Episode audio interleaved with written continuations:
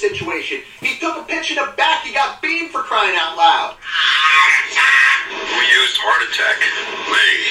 Managers on a Major League Baseball team don't make decisions. Could have done without that. Credibility in this situation is worse than losing your job. Was it over when the Germans bombed Pearl Harbor? The castration of the Major League Baseball managers, we know it. Ask me about my winner. What's going on, everybody? Another edition of the Pass Ball Show. Today, we're going to talk a little bit about the uh, NFL playoff picture, and I'm going to give a little respect to a team that probably hasn't been given a lot of respect. And I'm going to give you a little bit of a reason why I think they can make a legitimate run in the upcoming football playoffs. Later on, Howard Cosell is going to join us with his uh, segment, where he's going to talk about the life of John Madden and really anything else that's on your mind in the world of baseball and sports. The Tennessee Titans are a win away from taking over the have home field advantage throughout the playoffs, giving themselves a first round bye. And something that, I don't know, maybe about five, six weeks ago seemed like it was a foregone conclusion. Remember, we were talking about the doldrums of the Titans' schedule, which watched them defeat the Buffalo Bills and the Kansas City Chiefs and the St. Louis Rams and the Indianapolis Colts and finishing it off with a win against the New Orleans Saints and they were sitting there at 8 and 2 and it looked like this was a team that was maybe looking to return to the Super Bowl for the first time since 1999 and of course the player that was just about solely responsible for it the success in a run. Derrick Henry goes out with what seems like a season long injury, and he's going to be out for the season. Is he going to come back in the postseason? Well, we'll see. We're going to talk about that in a little bit. But you're looking at a Titans team that kind of struggled with losses to the Houston Texans and you know a definitive loss to the Patriots, a loss to a Steelers team that a lot of people out there are not going to confuse with a team that's going to make a run to win the Super Bowl this year. So you ask yourself this question what exactly are the Tennessee Titans right now? They've won a couple games. You know, most notably their win last week against the Miami Dolphins. First of all, damaging the upcoming playoff hopes of the Dolphins, but more importantly, putting them in a position with their loss the combined loss of the Kansas City Chiefs to the Cincinnati Bengals in a position where the Titans are a win away, a win away from securing home field advantage throughout the playoffs in the American Football Conference. and I hope I could get through this show without coughing a whole lot. It's been a little bit of a struggle for me, so for that, I do apologize. Um, kind of the reason we haven't done a show in a while just trying to get my voice back, and yeah, certainly uh, to this point have not been there. But that being said, we're, we're back to business. The question is going to be what exactly are the Titans going to be in the playoffs? Because they've clinched the AFC South. They're in a position, like I said, a win away, a win against the Houston Texans, who that's a team that they're supposed to beat. They're supposed to be able to beat the Houston Texans. If you're a playoff team in the AFC, you're supposed to beat the Houston Texans. And I'm not saying it's a guaranteed win. The Texans have beaten them this year. And you know what? They've had some ups and downs. I think they've played well for their first year coach, David Culley.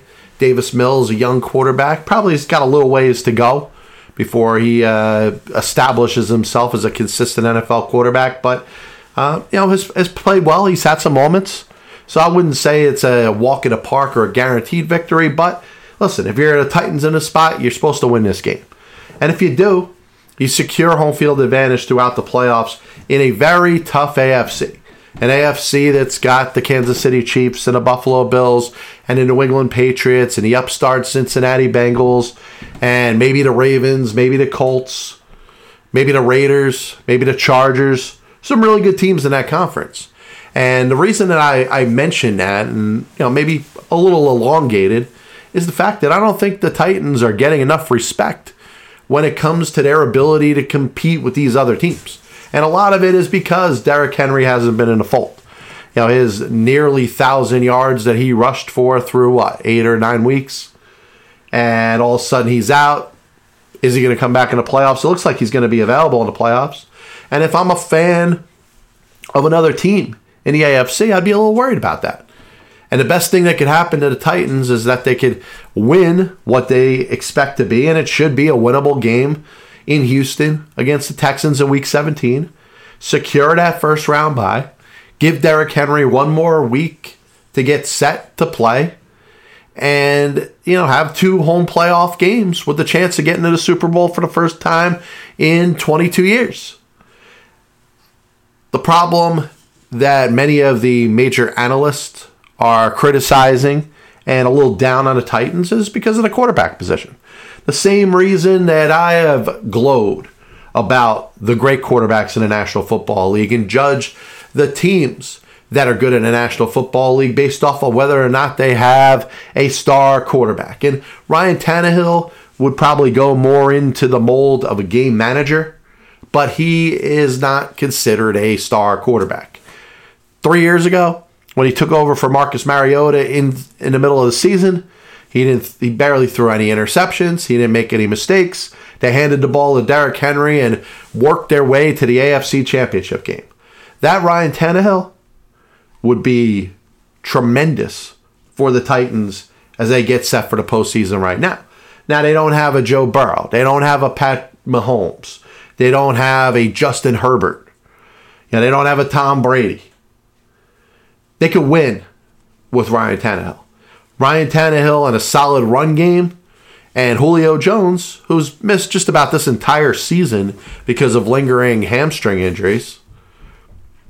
If he's backing in 100% on one side and A.J. Brown's on the other side, and the Titans got an improved defense from last year, I don't think it's that crazy to see the Titans as a team that can make a run to the Super Bowl. The question's going to be how is the rest of the AFC picture going to paint itself in its last week. Because five of the spots are pretty set. You know who they're going to be. It's going to be the Titans, the Chiefs, the Bengals, the Bills, and the Patriots. All teams have secured spots, the first four as division winners. And, you know, the, the AFC uh, Eastern Division isn't settled yet. It could be either the Bills or the Patriots, but the bottom line is they're both going into the playoffs. So who gets in as, as one of those last spots? I'd have a lot of fear in the Indianapolis Colts, who really have a very good all around team.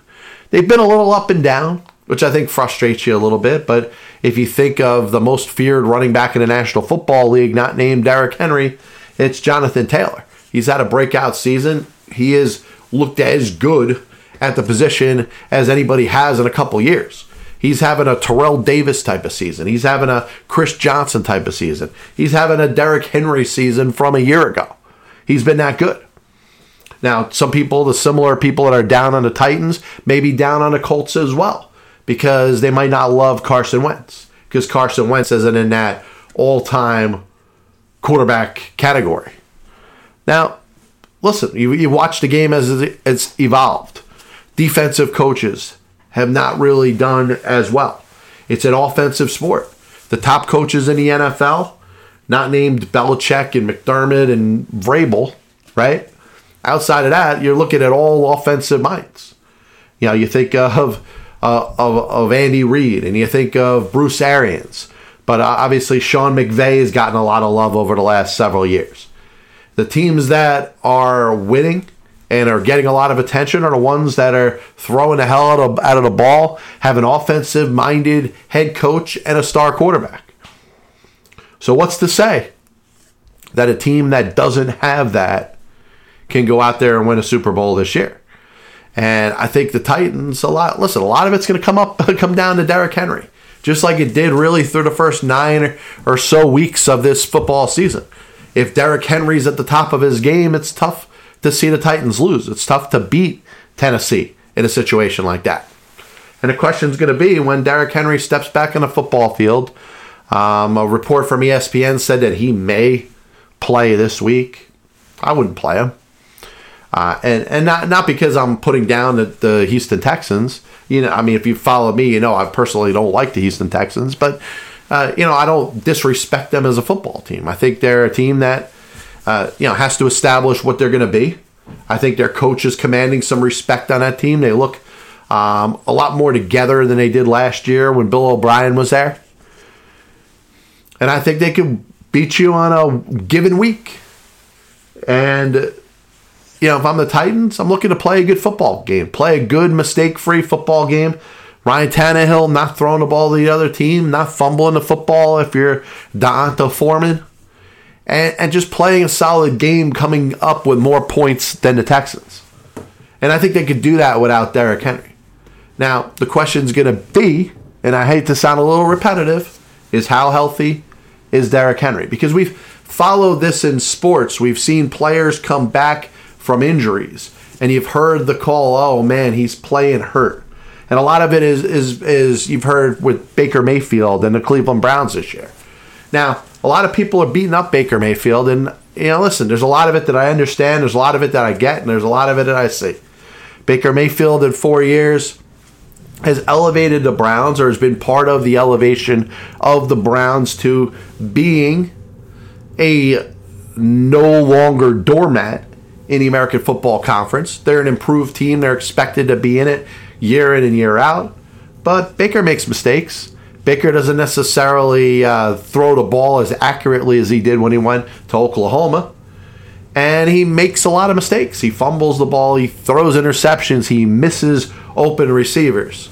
These are all things that have been prominent for the most part in the four years that you've seen him on the football field. But the, it, the Baker defenders are going to throw the fact that he's got a separated non throwing shoulder. He is dealing with so many different injuries right now. He is clearly hurt. And he still, in spite of these injuries, is going out there, giving it his all, and doing everything he can to help his team win. Now, compare it to Derrick Henry. Derrick Henry at 50%, I don't think helps the Tennessee Titans. Even though you're looking at a 2,000 yard rusher, even though you're looking at the most prominent and dominant running back in the National Football League when he's at 100%. If he's at 50%, I think the Titans are at a disadvantage. If you watched Baker Mayfield through the majority of this season, listen, I think you can make an excuse if you're a Baker apologist that he's not healthy enough to be an elite NFL quarterback right now. And that's got to bother you. Now, if Derrick Henry is a shell of his former self, it's going to put the Titans in a tough position. Now, listen, they've gotten players, let's say a, a D'Onta Foreman, who really hasn't established himself in the NFL. He's been a he's been a serviceable running back, a backup running back. Really hasn't been a number one. Had you know had 130 something yards rushing against the Miami Dolphins. But the question's going to be, you know, Derrick Henry just being in the lineup, just playing, is not going to be enough. He's going to have to be somewhere near the level that he's been when he's dominated the National Football League over the last couple seasons. I think if James Harden in the NBA, fi- in the, I'm sorry, the uh, the Eastern Conference, what was it, the Eastern Conference semis last year against Milwaukee, he's in bad shape. He was hurt. You know, you don't give him a participation trophy because he was on the court and playing hurt. At some point, there's got to be accountability for your performance. Yes, if you are at a level where you've been compromised that much because of injury, then maybe you should question whether or not you are on the court or uh, obviously in the NFL on the field. And I think Baker has to look in the mirror and answer to that. Yes, he was hurt. He played hurt. And yes, he gets the thumbs up for it. But at the same time, he's still responsible and he's still being judged for his performance on the football field. And that's the one thing I worry about with Derrick Henry. You know, listen, I'd be happy as anything to see a old number 22 on the field. Certainly as a fan, I want him to be out there. And I know he's not going to be 100%.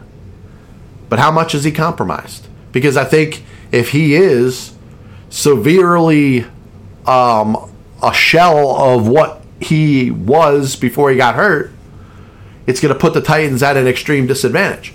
Because it'll take a couple plays, it'll take a quarter for the, the defense and the opposition to say, hey, Derrick Henry is more of a decoy than anything. I'm going to make Ryan Tannehill beat me. And if you if you if you attack the Titans running game, which is usually the goal, and is able to throw the ball outside, he's able to hit Brown, he's able to hit Julio Jones, and I think with those guys healthy, the Titans could be pretty good. But if Derrick Henry is compromised, and I think teams could scheme off of the, the pressure of going after the running back, you know, putting 10 in the box. Maybe they're not doing that because they don't think Derrick Henry's anywhere near full strength. Titans could be a quick out in the postseason. Certainly in the AFC. And I think if you're a team in the American Football Conference and you come out and you represent the league in a Super Bowl this year, you should be proud of yourself. And you, you, you think of the likes of Cincinnati, and some people are saying, hey, maybe they're not ready yet. Joe Burrow's ready. Now he's thrown for what 950 yards, 970, not what 971 over the last two games. Yeah, he's certainly uh, within two years might be the best quarterback that the Cincinnati Bengals have ever had. You know, sorry Boomer Esiason, and sorry Kenny Anderson, but this guy could play. And you know him and Ja'Marr Chase, Tee Higgins. You know, this you know, you're looking you're looking at a team that obviously you know Joe Mixon. They got a good run. Uh, they got a good uh, defense. Listen, this, this is a team that ain't a joke. People are going to say they're not ready. If they won a game or two in the in the playoffs, would that shock you? Then you got Buffalo and New England, who I think are going to be tough outs. You know, maybe New England isn't the same without Tom Brady, and if if you could force as a defense, you know, Mac Jones to beat you, you might have a chance against the Patriots. And you think of the Los Angeles Chargers, Justin Herbert has established himself as a star. All of a sudden, you're thinking of Justin Herbert in the same breath as Philip Rivers and Drew Brees and Dan Fouts. Yeah, and and this is these are all teams within the same conference. Certainly, I look at the AFC playoff picture, and I think these games are going to be better. I think it's going to be interesting, certainly, to think of a guy like Tannehill, who's not on the level of those elite quarterbacks. And I think the Patriots could say the same thing. Hey, if they could run the football well, if they could play good defense, if they could come up with a good scheme against their individual opponent, they got a chance to beat anybody. But nobody's looking at the Patriots and saying, oh man, Mac Jones is going to beat us. Listen, I'm more fearful of Josh Allen and Justin Herbert and Joe Burrow and Patrick Mahomes. And, you, you understand why. But uh, listen, the question for the Titans is going to be the most obvious one, the same one that existed in week 9 or week 10 when Derrick Henry got hurt. How much of an impact is Derrick Henry going to have on a football field? And I think you give him you know, the extra 2 weeks here, you don't play him in week 17, you hope you get the bye, which will be certainly earned. Think about it. If if the Titans do their business and hold off and beat the Houston Texans, they certainly would have earned a first round bye. I mean, they beat the Chiefs, they beat the Bills. Yeah, I know the Rams aren't in the same conference, but they beat them. They beat New Orleans. They beat Indianapolis twice. I know they lost to New England. I know they lost to Pittsburgh. But they, they had some tough games on their schedule, and they went out there and they won. And they, and they deserve credit for that. But, you know, it's easy to just say, oh, man, they don't have a big quarterback. You know, what would the Titans be if they had Russell Wilson? What would the Titans be if somehow they ended up with Aaron Rodgers? You're looking, you're looking at a, a football team that's trying to win a different way. You know, if you have a better quarterback, does Derrick Henry have as much of an impact on the game? You know, you're looking at a game that is all offense, but all throwing the football. Even the top running backs over the last several years have had an ability to catch the ball out of the backfield. Know, the Titans, kind of old school football. Give the ball to Derrick Henry, the beast that he is. Reminding you of number 34 when, when you hand the football to him, thinking of the great Earl Campbell. You know, you think of the NFC picture, and and uh, listen, it's Green Bay to me. That's the team that if they don't get to the Super Bowl, it's going to be a disappointment. And just watching them week in and week out, listen, they're they're not perfect. I think they could get picked off somewhere. But you know, who do you, who do you think is leaps and bounds better than them? I think there's them. There's Tampa Bay, who's you know losing players left and right. There's St. Louis, which I think after uh, after the Titans kind of hurt them, yeah, the Titans uh, broke them in that Sunday night game. Had a little bit of a struggle after that, but have kind of got gotten back. Uh, the Arizona Cardinals, uh, big win last week. Where the Dallas Cowboys at this stage of the game? Listen, there's going to be some competitive football being played, but you tell me from the NFC perspective, if there was a team that wasn't named Green Bay, Tampa Bay, or St. Louis in the Super Bowl this year, would you be shocked? I, I certainly would be. And it's no disrespect to Dallas. It's no disrespect to Philadelphia or anybody else that might get in. Arizona, obviously, the great start that they got off to this year.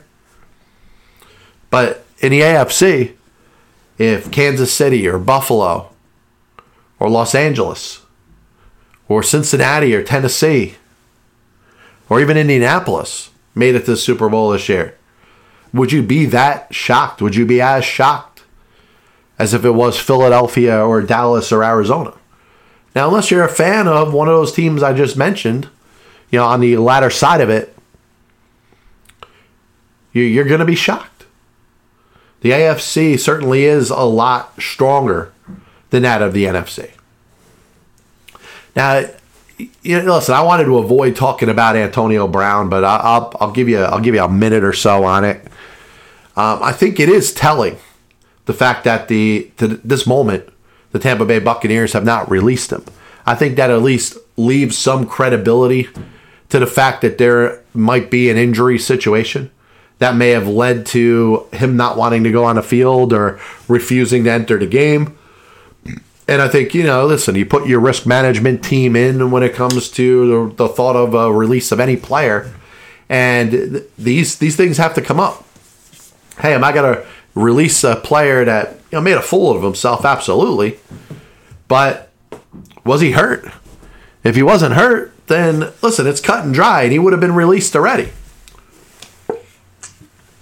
So I think the fact that he is still on the team at this moment leaves some credence to the fact that maybe um, there is an injury situation there. You know, he hadn't played in a couple weeks because he was suspended, and um, listen, football players get hurt all the time. Now, was this a matter of him refusing to go in a game because he was hurt? Well, if that's the case, listen, I don't know if there's time for reconciliation. But, you know, the Buccaneers, if they're going to release him and he's going to go jump, play for another team, and potentially play them in the playoffs, I don't think the Bucks want that either. So I think there is an evaluation process going on. Now, you, you heard me a couple weeks ago talking about the John Madden documentary and how it really did sound like a eulogy. Now, at the end, I didn't have any issue with all those players and people associated, coaches with the National Football League, giving their respects and tell John Madden him to his face what they meant to him. And you could tell John was soaking it in. It meant a lot to him. But it just felt like we were saying goodbye to John Madden. And it, it's just, it's sad to say that only three days after that documentary was released on Christmas Day, three days after Christmas, John Madden passes away. And even though I kind of sensed that we were kind of saying goodbye to John Madden with this documentary, you know, it was recorded, what, you know, weeks before, set to air on Christmas Day. You know, it still kind of shocks you because you look at an immortal when it comes to the history of professional football. You look at somebody that innovated the game as a coach, as a football analyst, certainly with his video games, could very well cover three generations of football. And with more on the life of John Madden, we're going to bring in my buddy Howard Cosell. Hello, everybody. This is Howard Cosell. When you think of football and the dominance of the National Football League over the past 50, 60 years, it's impossible to not reminisce and respect the impact of the legendary John Madden. From somebody that was in his 20s coaching as an assistant at San Diego State. Madden entered the National Football League in the late 1960s as a coach with the Oakland Raiders and Al Davis. He became the football coach for the Raiders for 10 seasons, winning a Super Bowl and finishing with over a 700 winning percentage. I've spoken about the jockocracy as it exists in professional sports. The transition from the field to the microphone is not as easy as people make it out to be. John Madden was an exception to the rule. He took he made this transition and became the greatest football analyst outside of yours truly, of course, and innovated the sport of professional football. His preparation, his knowledge of the game is something that he shared with viewers and listeners for an entire generation.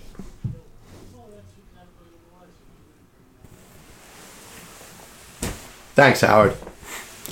Now you think of John Madden, and certainly um, there's an entire generation of younger kids, perhaps my children's age, that will look at the accomplishments of John Madden and kind of remember him as the guy that created a video game. And listen, Madden himself was not going to create some 2 bit graphic game where you weren't going to see 11 on 11 on a football field. And that was something that, you know, has made the football game into what it is right now. It is like a real life game. Now, I stepped away from playing video games years ago. Spent more time researching and studying and just learning more about professional sports and its history. But you know, if you're looking for a replica of the NFL in a game you could control, now Madden football is going to live a long time. It's certainly going to outlive John Madden. And think about your grandparents who probably remember John Madden with the cigarette sticking out of his mouth on the sidelines, uh, with his headset on and his mullet. As a coach at the Oakland Raiders, winning a Super Bowl. And my generation's going to remember John Madden as a great broadcaster, an analyst, him and Pat Summerall, certainly him and Al Michaels towards the end, working for all four of the major networks but just his impact in the way he changed the world of sports broadcasting.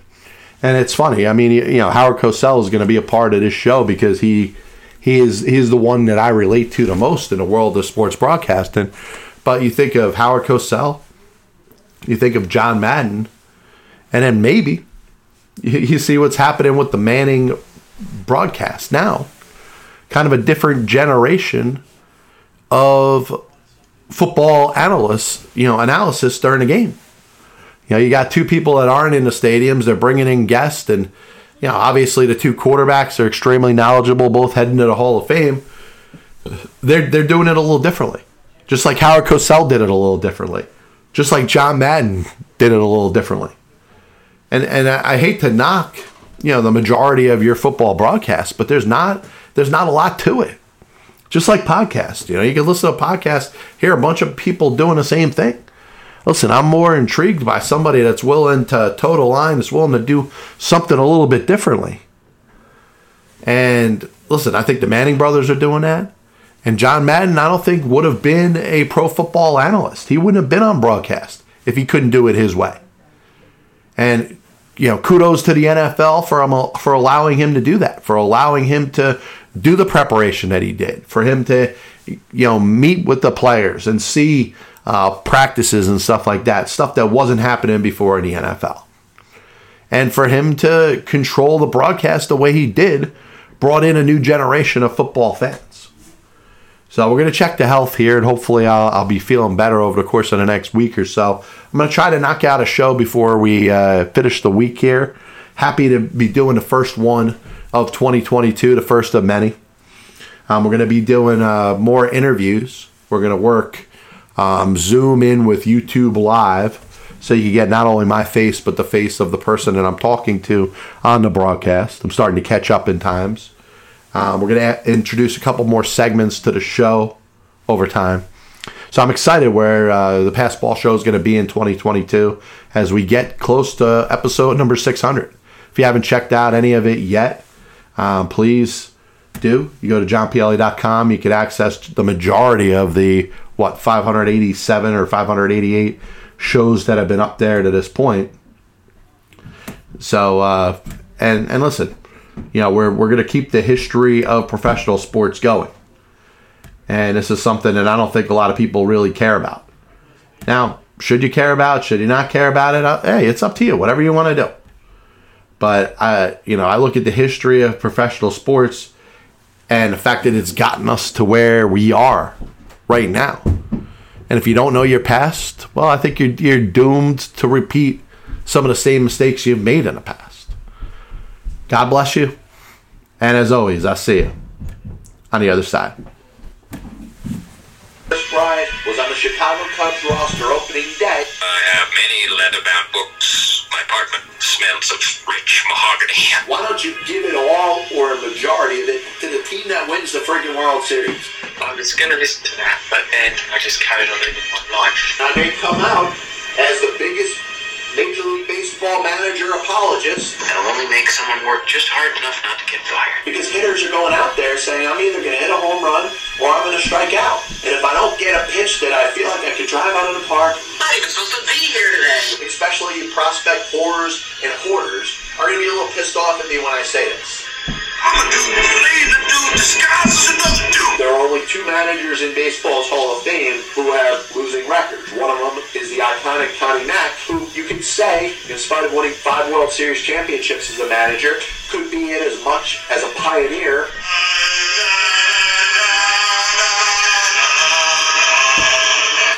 Side of the spectrum they're on? Were they pitching? Were they batting? If your favorite team was pitching and a ball got inside to hit a batter, there's no way it could have been on purpose. But if, you were a fan of the team that was batting and a ball got inside and hit somebody or went behind somebody's head, absolutely 100% unequivocally, that pitcher was throwing road. They put their tail between their legs and decided they're going to do exactly what they're told. You damn well right better give him a contract extension. You damn well right better make him the manager over the next series of years. 35 years ago, I could have loaned your parents the money for an abortion.